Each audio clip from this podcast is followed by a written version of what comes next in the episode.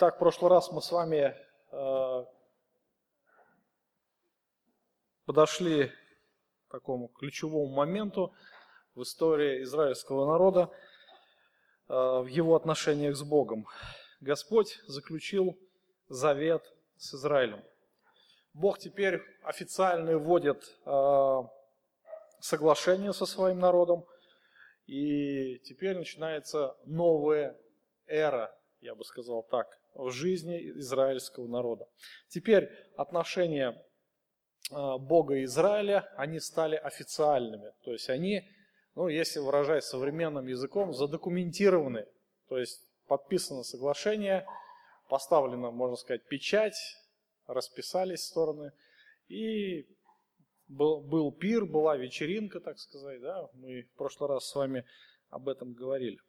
Итак, а, с этого момента, с этого момента а, Бог уже а, вводит официальное поклонение и институт священства.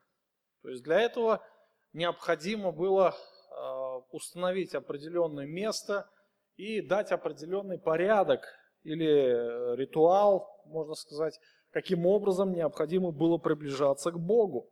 То есть не просто так, на любом месте там построил жертвенник, там заколол жертву, принес, ну и вроде бы все нормально. Нет, теперь, теперь а, вводится официальное установление, а, официальное установление для поклонения Богу. И а, необходимо было также определить место для поклонения, место. То есть для этого Бог как раз дает указания, сегодня мы будем говорить об этом, указания относительно постройки скинии. Когда Господь объявил заповеди для Израиля, народ ответил следующее. Все, что сказал Господь, сделаем. Все, что сказал Господь, исполним. То есть фактически они а, поставили свою подпись, подпись в том, что они будут верны этому завету, верны и послушны тем заповедям, которые Бог дал Израилю. Но мы все знаем, что после грехопадения а, сердце человеческое, оно испортилось. Оно является развращенным, и оно является а, по сути своей бунтарским а, по отношению к Богу. Сердце человека, оно всегда будет противиться Божьим установлениям. И человек по природе является богопротивником. Когда народ говорил все, что э, сказал Господь, исполним, то, наверное, они до конца не понимали серьезность этого шага. То есть, что будет следовать за этим. И ясно и понятно стало то, что Израиль обязательно будет нарушать законы, как и, наверное, любой человек. И Писание справедливо спрашивает, есть ли такой человек, который бы не грешил. И, конечно же, ответ нет. И не исключение составляет и народ израильский. После а, Бог будет неоднократно говорить о своем народе, что это народ жестоковыйный, а, жестоким сердцем, непослушный. А, то есть очень много таких эпитетов, сравнений дается для описания вот этого бунтарского духа израильского народа. И, конечно же, для того, чтобы а, народ мог приближаться к Господу, необходимо было решить проблему греха. То есть как быть с грехом тогда, да? Как а, быть а, тогда, когда народ все-таки был непослушен? То есть необходимо было приносить жертвы, да? необходимо было проливать кровь, чью-то кровь. И в данном случае должна была пролиться кровь животных. Почему? Потому что святость Божья, она требует наказания за грех. Возмездие за грех – смерть, так говорит Священное Писание. И грех должен быть наказан. Наказание – смерть. То есть э, святость Божия как раз она не приемлет никакого другого дара. Поэтому Бог вводит институт священства. Для этого необходима была скиния, а, где народ мог бы приносить жертвы. Жертвы а, не только в качестве поклонения, но также жертвы за грехи. Без пролития крови, Писание говорит, не бывает прощения. Без пролития крови не бывает прощения. И чтобы заслужить прощение, нужно как раз было то место, где народ мог бы поклоняться Богу. И Бог определяет это место как скиния. Позже а, в течение истории а, будет определено уже конкретное место, географическое название, а, где будет располагаться именно вот это святилище, то место, где можно будет приносить жертву и где Бог будет пребывать среди своего народа. Это Иерусалим, будущая столица государства Израиль. Пока что на данном этапе, на данном этапе Израиль не имел своей земли, им предстояло еще войти и наследовать обетованную землю. Но здесь мы видим, что Бог назначает как раз, дает установление относительно постройки Скинии, и мы с вами увидим, что Скиния, она имела такой, знаете, как бы переносной э, комплекс, переносной, а, то, что в любое время народ мог подняться, перейти с одного места на другое. И Скиния также имела различные приспособления. Мы с вами сейчас это увидим. Итак, э, после того, как народ, вернее старейшины, представители народа э, праздновали, праздновали это событие, заключение завета, 24 глава, 11 а, стих.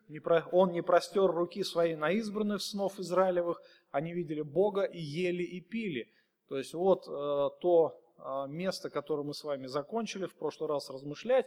И после этого Бог повелевает Моисею подняться вновь на гору. С 12 стиха 24 глава книги Исход. «И сказал Господь Моисею, взойди ко мне на гору и будь там, и дам тебе скрижали каменные, и закон, и заповеди, которые я написал для научения их. И встал Моисей с Иисусом, служителем своим, и пошел Моисей на гору Божью, а старейшинам сказал, оставайтесь здесь, доколе мы не возвратимся к вам. Вот Аарон и Ор с вами, кто будет иметь дело, пусть приходит к ним. И взошел Моисей на гору, и покрыло облако гору. И слава Господня осенила гору Синай, и покрывал ее а, облако шесть дней. А в седьмой день Господь возвал к Моисею среды облака.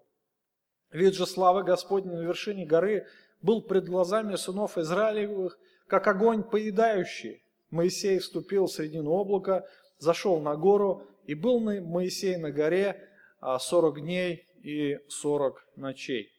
То есть вот а, после того, как завершилось празднование по случаю заключения завета Бог повелевает Моисею зайти на гору Божию. То есть только Моисей а, мог приблизиться к Богу, то есть это избранный сосуд а, Божий. И Моисей взял с собой своего, так сказать, напарника. Иисус Навин сопровождал его до определенного места. И на саму вершину горы куда спустился Господь, Моисей пошел один. И мы читаем, что а, вновь была явлена слава Божья, но не так, как было в первый раз. Помните, 19 глава книги Исход, когда молния, гром, дым как бы из печи, огонь, град, все то есть смешалось воедино, трубный звук нарастающий. А, здесь уже Бог, Он снисходит а, в виде облака, и мы читаем, что сыны, вид славы Господней на вершине горы пред сынами, э, пред глазами сынов Израилевых был, был как огонь поедающий. То есть наверху горы, там вот этот столб огня, огромное облако, огненное облако тоже. То есть вот это видение, которое э, было для Израиля, видение вернее, которое было для Израиля. И Моисей находился в среде, в середине этой славы Господней. И мы читаем, что шесть дней, шесть дней э, Израиль и также Моисей наблюдали явление славы Господней. Опять же, библейский язык здесь мы видим, что очень скудный, чтобы описать все то великолепие а, явления Господа Бога на гору. И тем не менее мы видим, что слава Господня осеняла гору Синай несколько дней. И уже на седьмой день Моисей зашел в центр, в центр, да, то есть облако покрыло Моисея. И 40 дней не было Моисея, 40 дней и 40 ночей.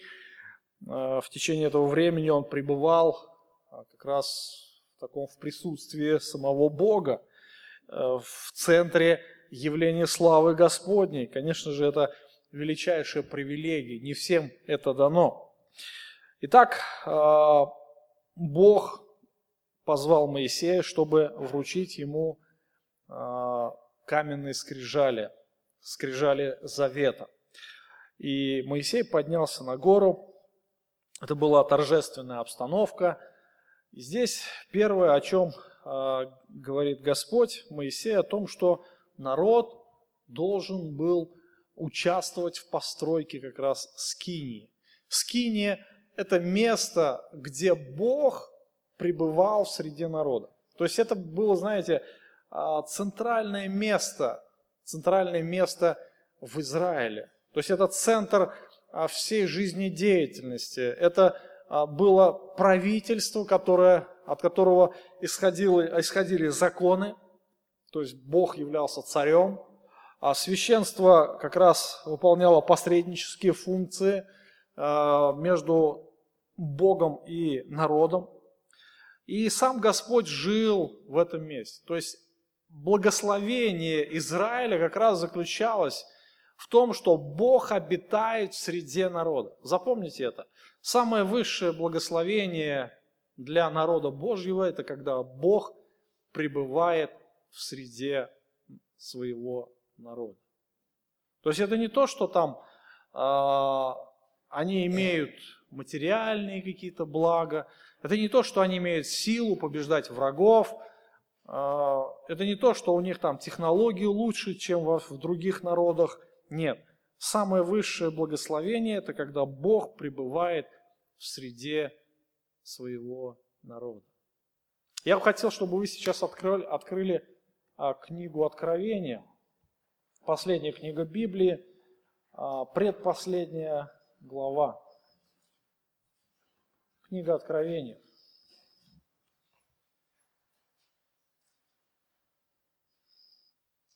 когда Иоанн описывает новое небо, новую землю. Увидел я новое небо и новую землю, ибо прежнее небо и прежняя земля миновали, моря уже нет. И я, Иоанн, увидел святый город Иерусалим, новый, исходящий от Бога с неба, приготовленный, как невеста, украшенная для мужа своего. И услышал я громкий голос с неба, говорящий, «Вот скиния Бога с человеками, Он будет обитать с ними, и они будут Его народом, и сам Бог будет Богом их. И отрет Бог всякую слезу с очей их, и смерти не будет уже, ни плача, ни вопли, ни болезни уже не будет, ибо прежнее прошло. Посмотрите, интересная аналогия, а, которую мы можем провести, вот это место с книгой «Исход». Именно то, что а, вечная скиния, вечная скиния, что такое скиния вообще? Вот когда речь идет о скине, вы читаете Ветхий Завет, а что вы понимаете под этим термину. Это шатер, да, шатер, палатка. То есть это а, такое, вот, почему шатер? Да, потому что это временно. Вот вы в поход идете, вы же там дом не строите, да, вы там с собой что берете? Палатку, да, там. Для чего? Чтобы поночевал временно так вот, э, отдохнул, покушал, поспал, потом раз все опять собрал и унес. Да? Когда Израиль обрел уже постоянное место жительства со столицей в Иерусалиме, то тогда Бог позволил построить храм. Соломон это все исполнил. Помните, да? То есть а, это не обязательно палатка. Скини это не просто шатер, это место. Это место, прежде всего, где Бог обитает в среде своего народа. То есть, когда мы читаем книгу Откровения, это не обязательно, что там палатка стоит, да, там где-то вечная палатка. Нет. Это место, это все условное, условное обозначение. И здесь мы читаем, что это скиния, вот скиния Бога с человеками. То есть это место, где сам Бог уже не, а, не какое-то время, да, а вечно будет пребывать со своим народом. Он будет обитать с ними, и они будут его народом, и сам Бог будет Богом их. Посмотрите, это величайшее благословение, и это будет самое вечное, это будет вечным благословением. Вы знаете, а, в этом-то и суть вечной жизни, в этом и суть вечного а, блага для человека, когда человек пребывает с Богом. Когда нет Бога, человек живет без Бога, это смерть. Это состояние смерти. Одного из отцов церкви спросили, по-моему, это был Августин. А, вот если бы, если бы у тебя была вечная жизнь, у тебя было бы все, что, чего бы ты ни захотел, и даже была возможность грешить, делать все, что ты хочешь. Это было бы вечно. Но, но, единственное, там не будет Бога. Единственное. Ты бы хотел такую вечность? Он ответил, это выше моих человеческих сил, да. Невозможно пребывать в таком состоянии. Хотя многие христиане хотят именно такой вечной жизни. Понимаете, да? А, Господи, дай то, Господи, дай это, Господи, но ты мне не нужен. Но суть э, благословения Божьей как раз заключается в другом. Сам Бог отдает себя – сам Бог. А все остальное уже приложится, все остальное это уже будет идти как следствие. Четвертый стих – это уже следствие того, а, вот книги Откровения я имею в виду, это следствие того, что Бог пребывает в среде народа. Следствие того, а, и не будет уже смерти, ни плача, ни вопли, ни болезни уже не будет. Вы знаете, интересно, что а, израильский народ – а, он немножко тоже попал под это искушение, думаю, что скиния, если храм находится у нас, то значит нам ничего не грозит. И в принципе Бог так и говорил, что если вы будете жить со мной в правильных отношениях, то все остальное у вас будет. Мы с вами дойдем до тех мест, а, где Бог перечисляет благословение, благословение послушания. Но самое главное, сам Господь живет здесь. И Бог а, является святым Богом, Он требует святости своего народа. Но если народ ведет не святой образ жизни, значит, Бог может уйти. И мы читаем в книге Иезекииль, слава Божия ушла из Иерусалима. Слава Божия покинула храм. И вот этот храм остался пуст. То есть он стал абсолютно бесполезен. И когда э, Навуходоносор осадил Иерусалим, евреи надеялись на храм, что Бог с нами, но Бога там не было. И они были весьма фанатичны, и в итоге они поплатились за свою самонадеянность. А, храм был разрушен, более миллиона евреев погибло, многие были уведены в плен. Подобная трагедия повторилась уже через много веков после того, как Иисус Христос был распят. А, римский военачальник Тит, будучи император, тоже осадил Иерусалим. Все то же самое повторилось. Но перед этим Иисус вышел из храма. Последние стихи 23 главы Евангелия от Матфея. И он говорит, вот оставляется ваш дом пуст. Все, слава Божия покинула а, Израиль. Теперь слава Божия покинула храм, и он остался пуст. И повторилось то же самое. Храм был разрушен, более миллиона евреев в Иерусалиме были убиты, очень многие были уведены в плен, обращены в рабство. Итак, а, то, что происходило тогда, тогда при Моисее, это как раз было начало но отношений, отношений Бога Израиля. И Бог определяет как раз то место, где Он будет обитать в среде Израиля. То есть это самое высшее благословение. Это самое а, важное, наверное, то, что должно быть в народе. Самое главное, что Бог с нами. И все остальное приложится. Господь Иисус сказал, ищите прежде Царство Божие, праведность Его, это все приложится вам. Итак, а, прежде чем приступить к постройке скини, нужен был, а, нужно было заготовить а, материал, необходимый для строительства. Какой нужен был материал? И здесь с 1 стиха 25 главы Бог дает повеление, чтобы народ приносил как раз этот материал. И сказал Господь Моисею, говоря, Скажи сынам Израилевым, чтобы они сделали мне приношение от всякого человека, у которого будет усердие. Принимайте приношение мне. Вот приношения, которые вы должны принимать от них. Золото, серебро и медь, и шерсть голубую, пурпуровую, червленую, весон, и козью, и кожи бараньи красные, и кожи синие, и дерево сетим, елей для светильника, ароматы для елея помазания, для благовонного курения – камень оникс, камни вставные для ефода и для наперсника. И устроят они мне святилище, и буду обитать посреди них. Все, как я показываю тебе, образец скини, образец всех сосудов ее, так и сделайте. То есть вот то, что должно было совершиться в начале. То есть народ должен был принести материал для постройки скини. Заметьте, что для совершения дела Божьего здесь а, не нанимаются никакие спонсоры, а, здесь нет никаких подрядчиков, а то, что должен делать был сам народ. То, что должно было а, стать общим, единым делом. Это должно было стать делом каждого. То есть каждый должен был понимать ответственность за то, чтобы Бог пребывал среди нас. Я тоже что-то должен был сделать.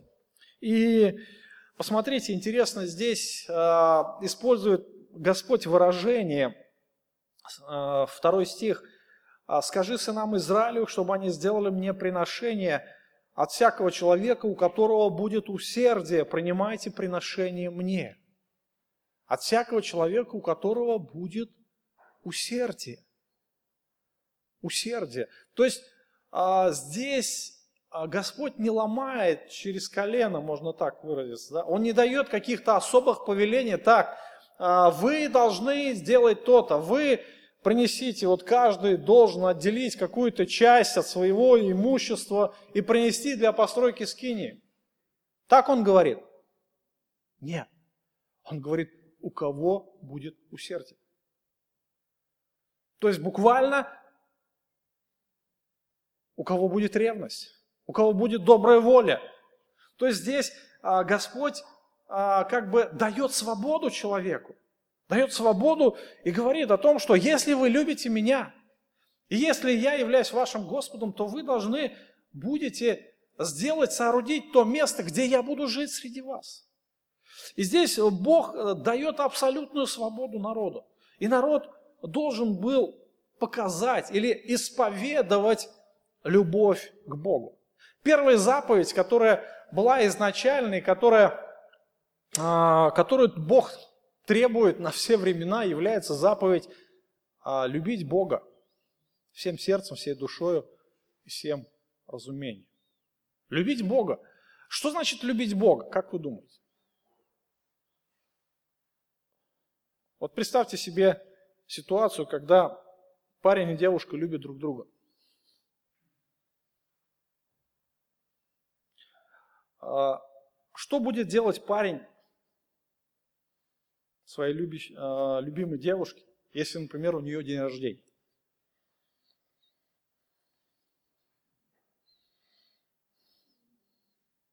Там же нет такого, да, что вот ты должен мне, нет.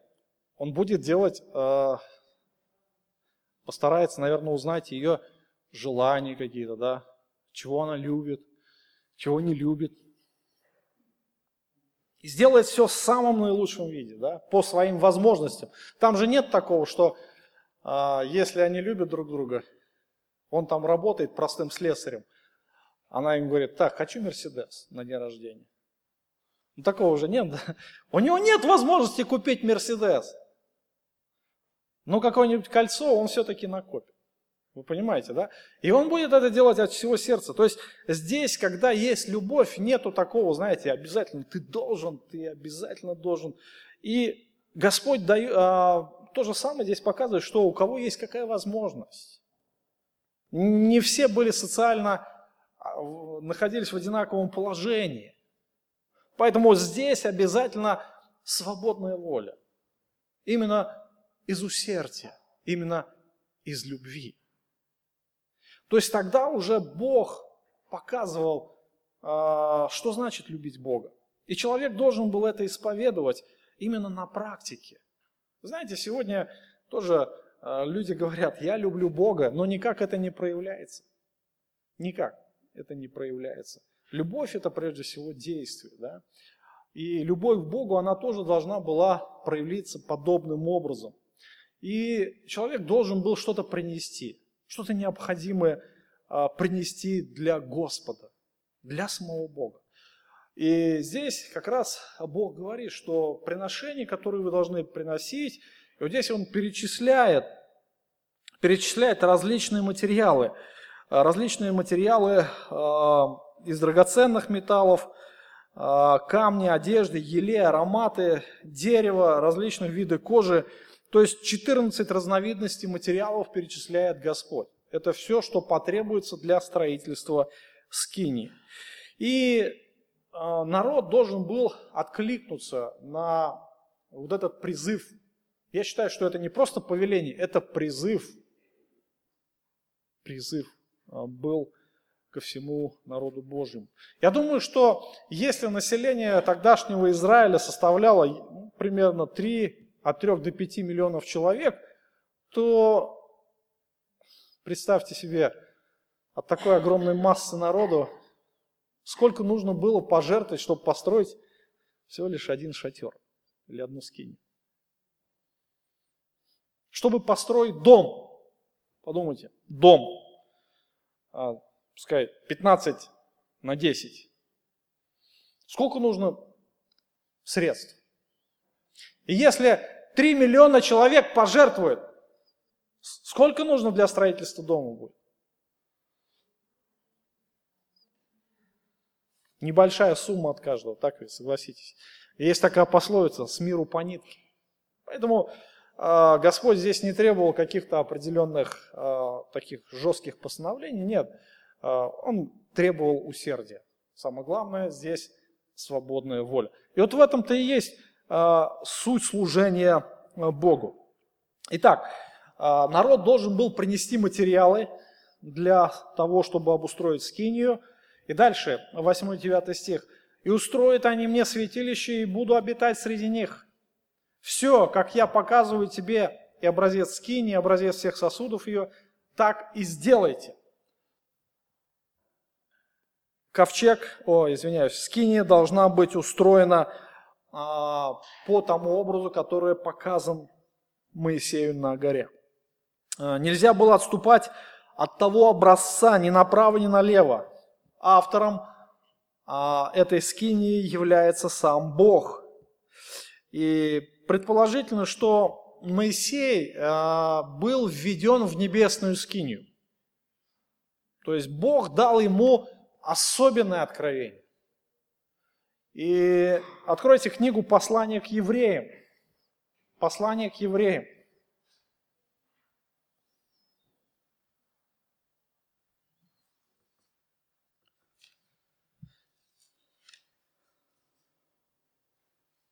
Восьмая глава. Здесь речь идет о служении нашего первосвященника в небесной скине, нашего первосвященника Иисуса Христа – то есть он является ходатаем за народ Божий, то есть за церковь свою. И здесь речь идет о первосвященниках. А главное о том, в том, о чем мы говорим, есть то, что мы имеем такого первосвященника, который воссел одесную престола величия на небесах, то есть по правую сторону от престола величия. Он и есть священнодействователь, святилище и скини истинной, которую воздвиг Господь, а не человек. То есть вот в данном тексте говорится о том, что на небесах есть святилище, где несет служение небесный первосвященник, то есть Иисус Христос. После того, как Он вознесся, Он воссел по правую сторону. Вот это святилище находится по правую сторону от престола, на небесах. То есть мы видим, что а, а, автор и строитель этой скинии является сам Бог – то есть ее создал Бог, а не человек. И дальше пятый стих. То есть речь идет о священниках, которые по закону приносят дары, которые служат образу в тени небесного, как сказано было Моисею, когда он приступал к совершению скинию, смотри, сказано, сделай все по образу, показанному тебе на горе. На горе. Смотрите, Моисею была показана небесная скиния.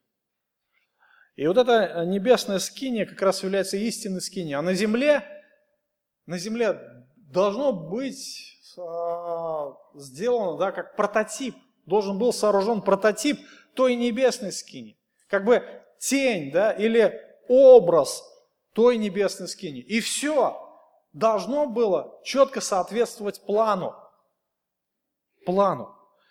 И вот эта скиния, она должна была соответствовать четкому плану. И поэтому э, Господь говорит Моисею э, 10, э, в 9 стихе, «Все, как я показываю тебе, образец скинии, сделай образец всех сосудов ее так и сделайте».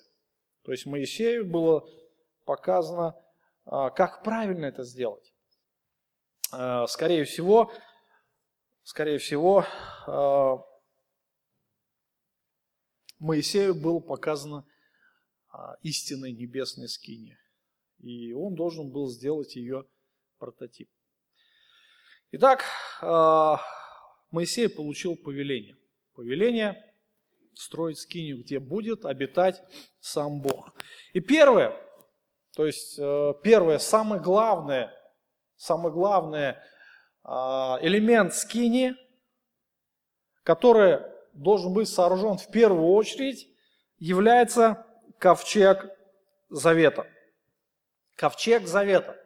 То есть это место, а, вернее ковчег, он а, помещался в святое святых именно в то место, где пребывал сам Господь. Об этом мы будем говорить попозже, да, когда будем касаться самих уже помещений в скине. Первый элемент, как раз первый элемент э, сооружения скини должен был стать ковчег завета. Э, с 10 стиха. «Сделайте ковчег из дерева сетим, длина ему два локтя с половиной, ширина ему полтора локтя, высота ему полтора локтя. Обложи его чистым золотом изнутри и снаружи, покрой его, и сделай наверху вокруг него золотой венец. И вылей для него четыре кольца золотых, утверди на четырех нижних углах его. Два кольца с одной, на одной стороне его и два кольца на другой стороне его. Сделай из дерева сетим шесты, обложи их золотом. Вложи шесты в кольца по сторонам ковчега, чтобы посредством их носить ковчег. В кольцах ковчега должны быть шесты, и не должны отниматься от него. И положи в ковчег откровения, которое я дам тебе. Итак, первый э, элемент скини – это ковчег. Что такое ковчег? Ковчег – это обычный ящик. Ну, обычный ящик. То есть ящик, э, который представлял, э, имеет два с половиной локтя длиной и полтора локтя шириной. Что такое локоть? Ну, локоть это мера длины, древняя мера длины. То есть так а проще было мерить. Тогда вот не было рулеток таких, да, там метровых, двухметровых, десятиметровых. Самое простое, ну, брали локоть, то есть расстояние а, по локоть, говоря, да, и в среднем оно составляло примерно 50 сантиметров, 45-50 сантиметров. То есть это была общепринятая мера длины. То есть измеряли обычно локтями. Локтями длину и ширину. То есть если предположить, что локоть является полметра, значит два локтя это один метр. Да? Все просто. Итак, два с половиной локтя длина, то есть это метр двадцать пять, ну, примерно вот как эта кафедра.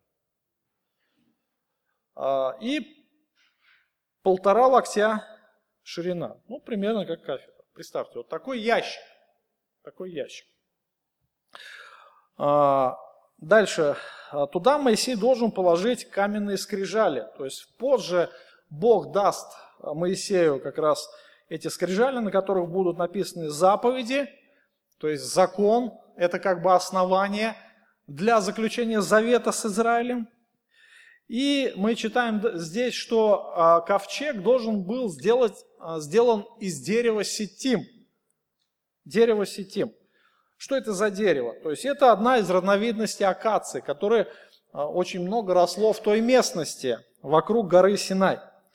И акация, она является очень прочным деревом, и она не подвергается а, разрушающему действию насекомых. То есть ее не едят насекомые. Там а, содержатся вещества, которые вредные для них. Поэтому а, со временем еще акация, она начинает приобретать еще более прочные свойства. То есть чем дальше, тем прочнее становится это дерево. И Дерево акации иногда высотой достигает 6 метров. И как раз ковчег должен был сделан из этого дерева. Но это еще не все. А, Моисей должен был а, сделать ковчег, то есть саму вот эту коробку или сундук, и обложить его и снаружи, и изнутри золотом. То есть э, на совершение как раз вот этих э, атрибутов необходимо было очень много золота. А, вот этот э, ящик должен быть обложен золотом, и а, ковчегу должны быть представлены кольца. Так как мы говорим, что первоначальный вид скинии являла как палатку, да, шатер. Для чего шатер? Потому что Израиль постоянно передвигался по пустыне в течение там, 40 лет. Вот. Поэтому необходимо было а, пристроить определенное приспособление, чтобы удобно было переносить вот эти элементы скини. И вот этот ящик, кстати, здесь есть рисунок, переверните страницу, а в конце он, а, есть рисунки. Вот этот ящик. В него вставлены шесты. Для чего шесты? А чтобы священники подходили брали и переносили, да? То есть все очень просто, а, элементарно просто. Итак, а, вот этот ковчег являлся главным элементом скини. И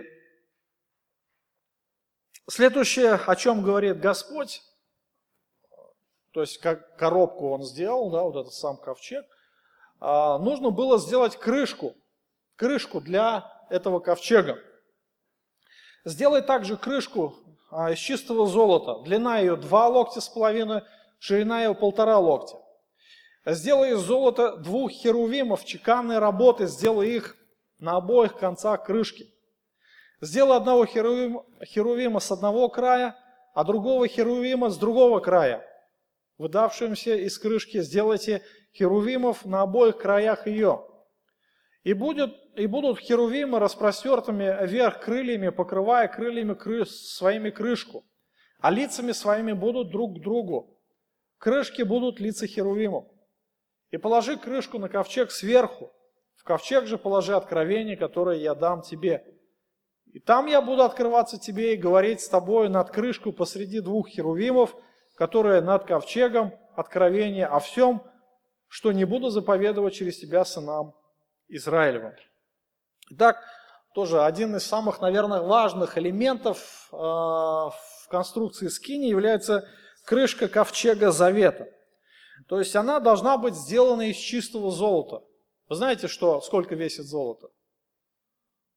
То есть если его поднять, это весьма такой тяжелая, тяжелая конструкция. А, мне иногда бывает, знаете, фильмы показывают такие древние, там, типа Алибаба и 40 разбойников. Смотрели, да? А там взял, взвалил мешок золота, два мешка золота там на осла и поехал, как будто это, ну, как, как будто сахар взвалил, да? Но заметил, что мешок золота там, оно там, до 500 килограмм он весит, если не больше. То есть что, тонну на ишака взвалить, это просто так. Вот. А, весьма тяжелое сооружение. И опять же, вот эта крышка, она э, имела такие же вот размеры, такие размеры, как и ковчег, а, два с половиной на полтора локтя. И, и эта крышка, она э, из чистого золота, то есть там дерева не было. То есть в самом ковчеге, сам ковчег должен быть из дерева, обложенный золотом, тонким слоем золотом обложить его. Но сама крышка, она стояла а, из чистого золота. И вот эта крышка, она а, символизировала собой очистилище. Очистилище. А, на крышке, на крышке, что должно быть на крышке? Мы читаем, что там должно быть с двух сторон располагаться золотые херувимы, тоже, тоже из золота, чеканная работа, то есть здесь должны а, поработать высокие мастера. Не, не всем это, опять же, дается. И кто такие херувимы? По Писанию. Мы с вами в библейской школе проходили, давайте вспоминать. Существа. Хороший ответ.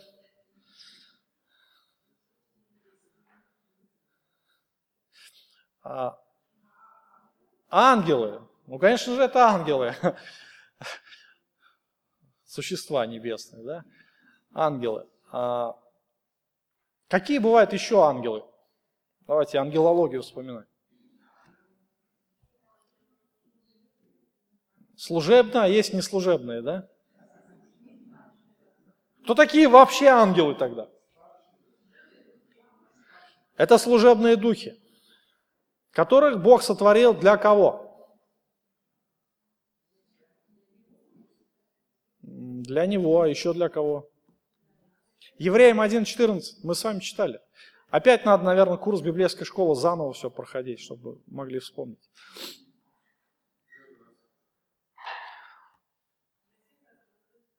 Да, а ангелы – это служебные духи, посылаемые для тех, кто наследует спасение. То есть это служебные духи, которые служат людям, и причем а, верующим людям. Мы а, не будем сейчас говорить о падших ангелах, о святых ангелах. То есть это у нас будет другое время для этого. А, но святые ангелы подразделяются на несколько категорий. Да? Есть определенная иерархия. Иерархия. Есть архангелы. Арх, архе, начало, да, то есть первый ангел – а, то есть это начальствующие в той иерархии. И также есть, также еще какие ангелы бывают? Серафимы, да? Есть еще херувимы. Херувимы а, по Писанию, если мы смотрим все, о чем говорится о херувимах, мы читаем о том, что они являются стражами святости Божьей. То есть они охраняют святость Божию. Помните а, Едемский сад? Что там было? Грехопадение, да? Что было после грехопадения? Бог выгнал человека из Едемского сада и поставил Херувима с обращающимся мечом. То есть а, Херувим охранял а, дерево жизни, чтобы человек не вкушал от него и не жил вечно. Так говорит Священное Писание. То есть они являются охранниками. И в данном случае мы видим тоже, что Бог не просто так а, использует здесь херувимов, хотя это а, такой, знаете, ну, золотые херувимы, вроде бы они не живые, но здесь а, явная прообразность. Мы говорим о том, что Земная скиния – это прообраз небесный. Значит, вот эти херувимы – это такая прообразность того, что происходит там. Да? Херувимы охраняют, охраняют. То есть они а, храня, хранители Божьей святости. И если посмотреть древнее святилище, то а, не только в Израиле, но и в языческих святилищах, то как раз на Ближнем Востоке они были традиционно стражами. То есть, э, археологические раскопки как раз это показывают. И кроме описанных двух херувимов, остальные были вытканы на покрывалах. Мы с вами еще будем а, разбирать тоже этот, когда будем разбирать вот как раз эти покрывала, которые будут закрывать вход в святилище, там тоже будут вытканы херувимы. А, итак, ковчег откровения. Ковчег Завета, его еще так называют, Священное Писание. И вот это место, а, это место, где будет являться Бог. Это место, а, где будут даваться откровения, будут даваться Моисею законы, различные постановления для народа израильского. И после этого Моисей должен будет передать их народу.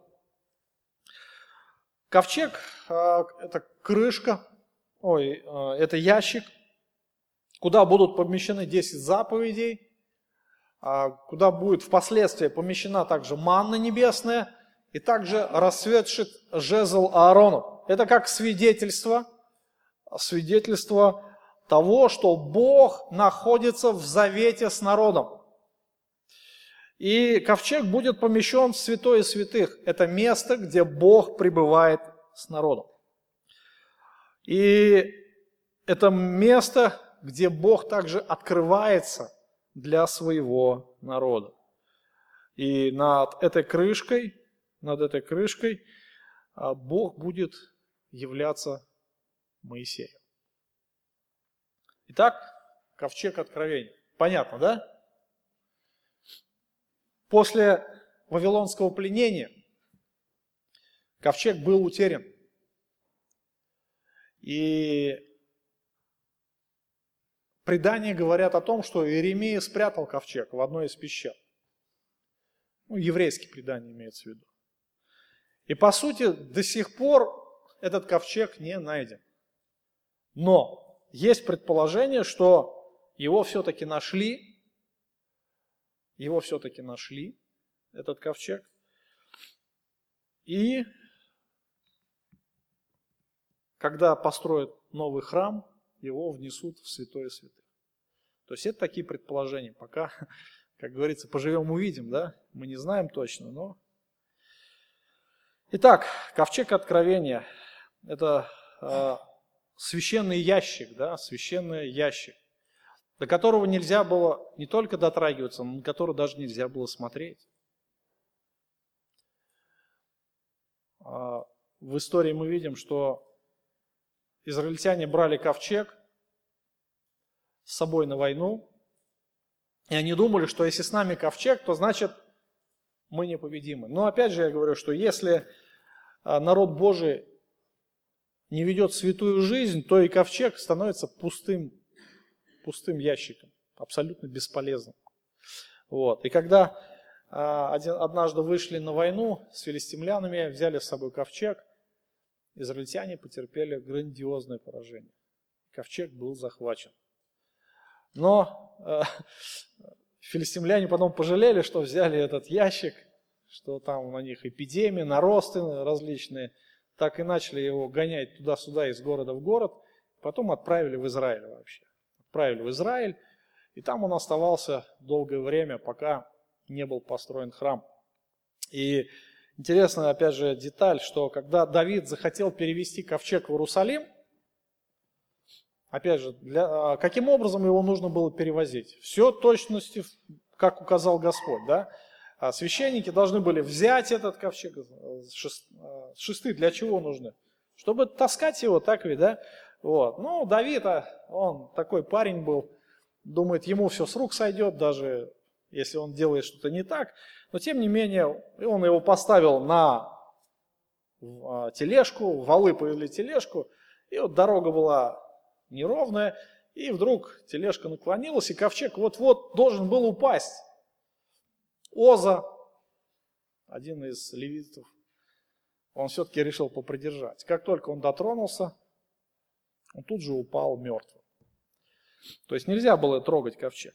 То есть это было, а, это был святой сосуд, который не только трогать, но и смотреть было нельзя. Это было очень серьезно. То есть когда а, человек трогал ковчег или смотрел на него, он своего рода, как знаете, соприкасался со святостью Божией. Не зря там херувимы стоят. Херувимы охраняют святость Божию.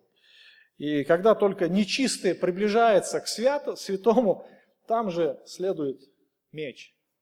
Как помните, да, меч, обращающийся по Едемского сада. То есть, кто захотел приблизиться, ну, попробуй, да, сунь руку в огонь. Что из этого выйдет? Также попробуй приблизиться к Богу. Что из этого будет? Что из этого получится? Итак, ковчег. Следующий атрибут э, скинии собрания э, должен стать стол э, для хлебов предложения. Мы читаем с 23 стиха. «И сделай стол из дерева сетим, длиной в два локтя, шириной в локоть, шириной в полтора локтя, а, вышиной в полтора локтя. Обложи его чистым золотом, сделай вокруг него золотой венец. Сделай вокруг него стенки в ладонь, и у стенок его сделай золотой венец вокруг.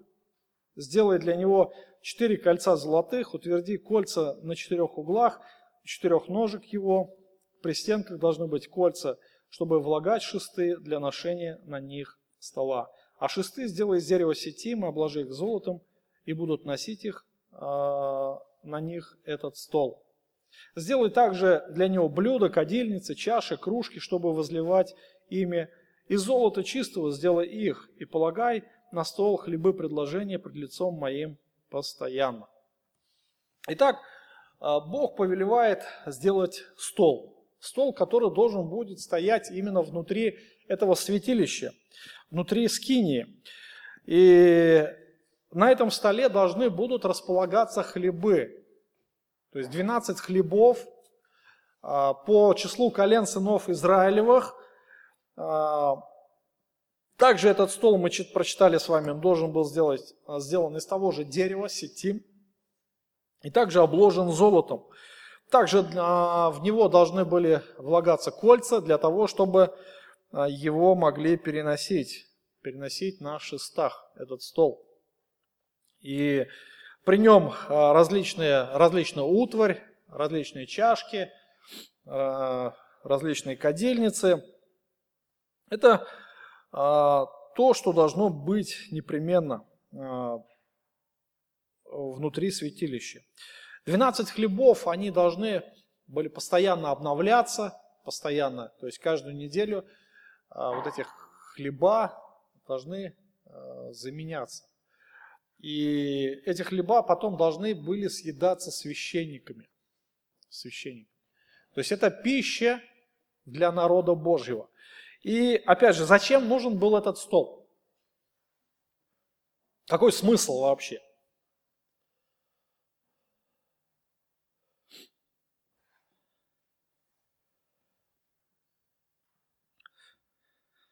Итак, а, что такое хлеб вообще? Что такое хлеб? Еда. Логично, да? Еда, причем она должна быть всегда свежая, да? Постоянно меняться должна. Там Бог не сказал, чтобы они там один раз испекли и на всю жизнь, да, на всю вечность это хлебы были. Нет, они должны быть постоянно меняться. А, то есть это свежая еда. А, это еда для кого? Для священника, для избранных Божьих, да. Фактически это, опять же, а, прообразность, что служители Божьи, они должны питаться небесным хлебом. А, именно Бог является олицетворением как раз той небесной пищи.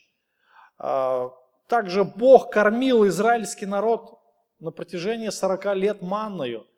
И чаша с манной должна была быть помещена внутрь ковчега. Это как свидетельство того, что Бог заботится о своем народе. Бог является истинным источником. Иисус говорил о себе как о хлебе живом, как о хлебе, шедшем с небес.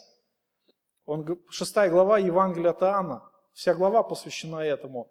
После того, как Иисус накормил 5000 человек, а, он начал проповедовать, и он взял эту ситуацию с хлебами и с рыбками и показал, указывать на себя. Он говорит, я есть хлеб жизни. Люди думали, а, хорошо нам иметь такой хлебокомбинат. Давайте царем его сделаем, кормить нас всегда будет.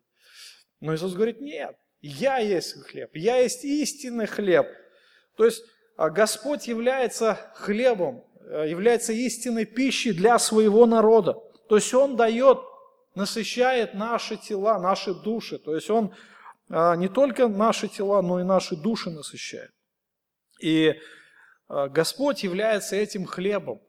То есть э, священники должны были питаться вот этим хлебом, когда они совершали служение в скинии. Следующий атрибут, который э, указан, должен быть светильник. Мы читаем с 31 стиха.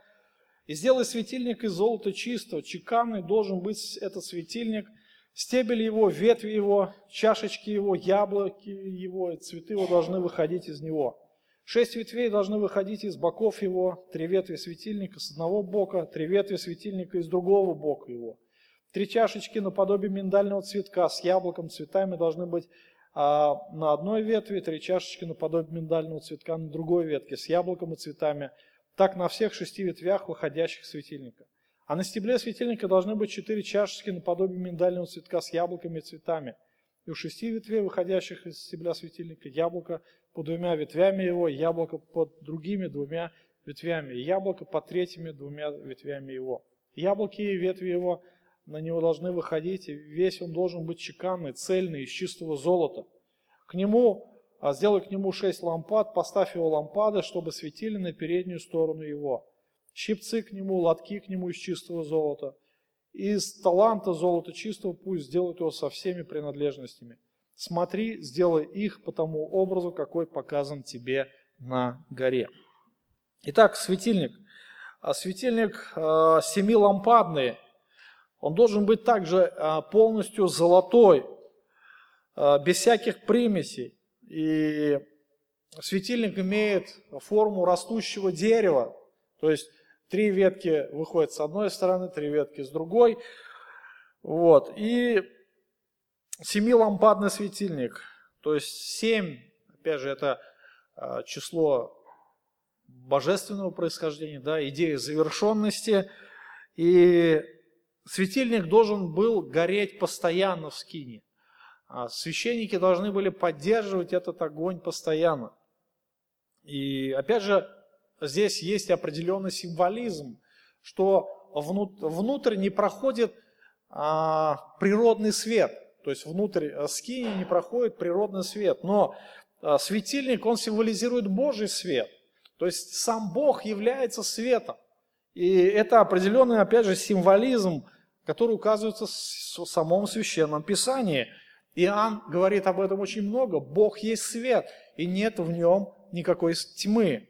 Иисус говорит о себе, что «А «Я есть свет а, жизни, да? Кто последует за мной, тот не будет ходить во тьме, но будет иметь свет жизни. Свет. Бог есть свет. И пребывающий в Боге, он пребывает в присутствии вот этого божественного света. Его освещает этот божественный свет. Это все некий символизм. Бог есть свет, и нет в нем никакой тьмы. Что же характеризует свет на самом деле? Писание нам открывает, что приравнивает свет к истине к истине Писания. То есть сам Бог есть истина, и ходящий в Боге ходит также в истине, ходит во свете. Слово Божие – светильник ноге моей, свет стезе моей, так говорит Священное Писание. И человек, который ходит во тьме, это что за человек? Который не знает истины. Люди ходят во тьме. Люди не ходят, не пребывают в истине. Поэтому они во тьме идут, не знают куда идут, да, и обо что споткнуться, так говорит Иисус Христос. Это элементы святилища.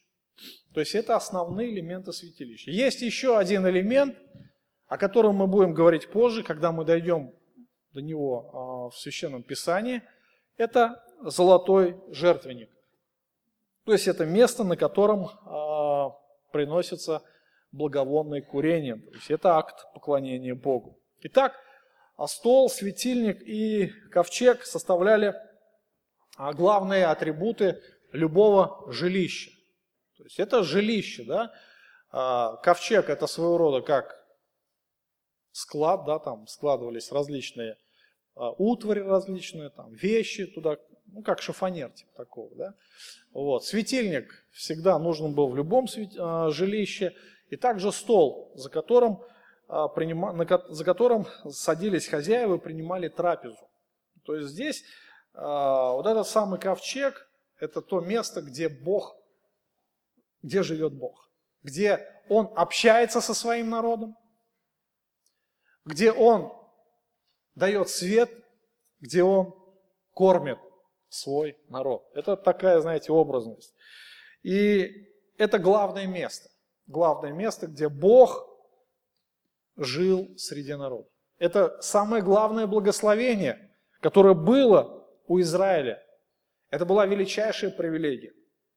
Когда, а, когда Бог жил в Израиле, тогда на самом деле ничего не было страшно. То есть сам Творец жизни живет с народом. Это величайшее благословение. Итак, мы с вами закончили 25 главу. Вопросы по тексту?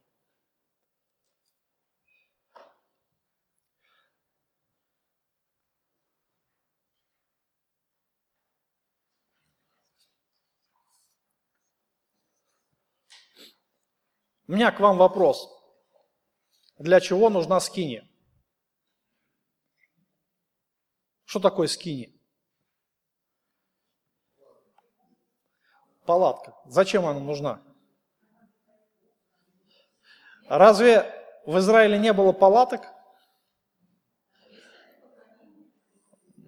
Это место, да. Это, я бы сказал, сердце Израиля. Сердце. Отсюда исходила жизнь, отсюда исходили законы. Это как, знаете, у нас э, правительство, да, Кремль для России. Или Белый дом для Америки. Скиния для Израиля. То есть отсюда исходят и различные решения правительства, законы принимаются там, да? То есть это центр всей жизни Израиля. И там живет царь. Наступит такой момент, когда израильтяне скажут, нам не нужен царь такой, мы хотим человеческого царя. Настанет такой момент. И, конечно же, а, Бог скажет тогда а, Самуилу, не огорчайся, они не тебя отвергли, они меня отвергли. Они не хотят, чтобы я царствовал над ними. Это, конечно, явилось первым шагом к трагедии для всего Израиля. Помолимся.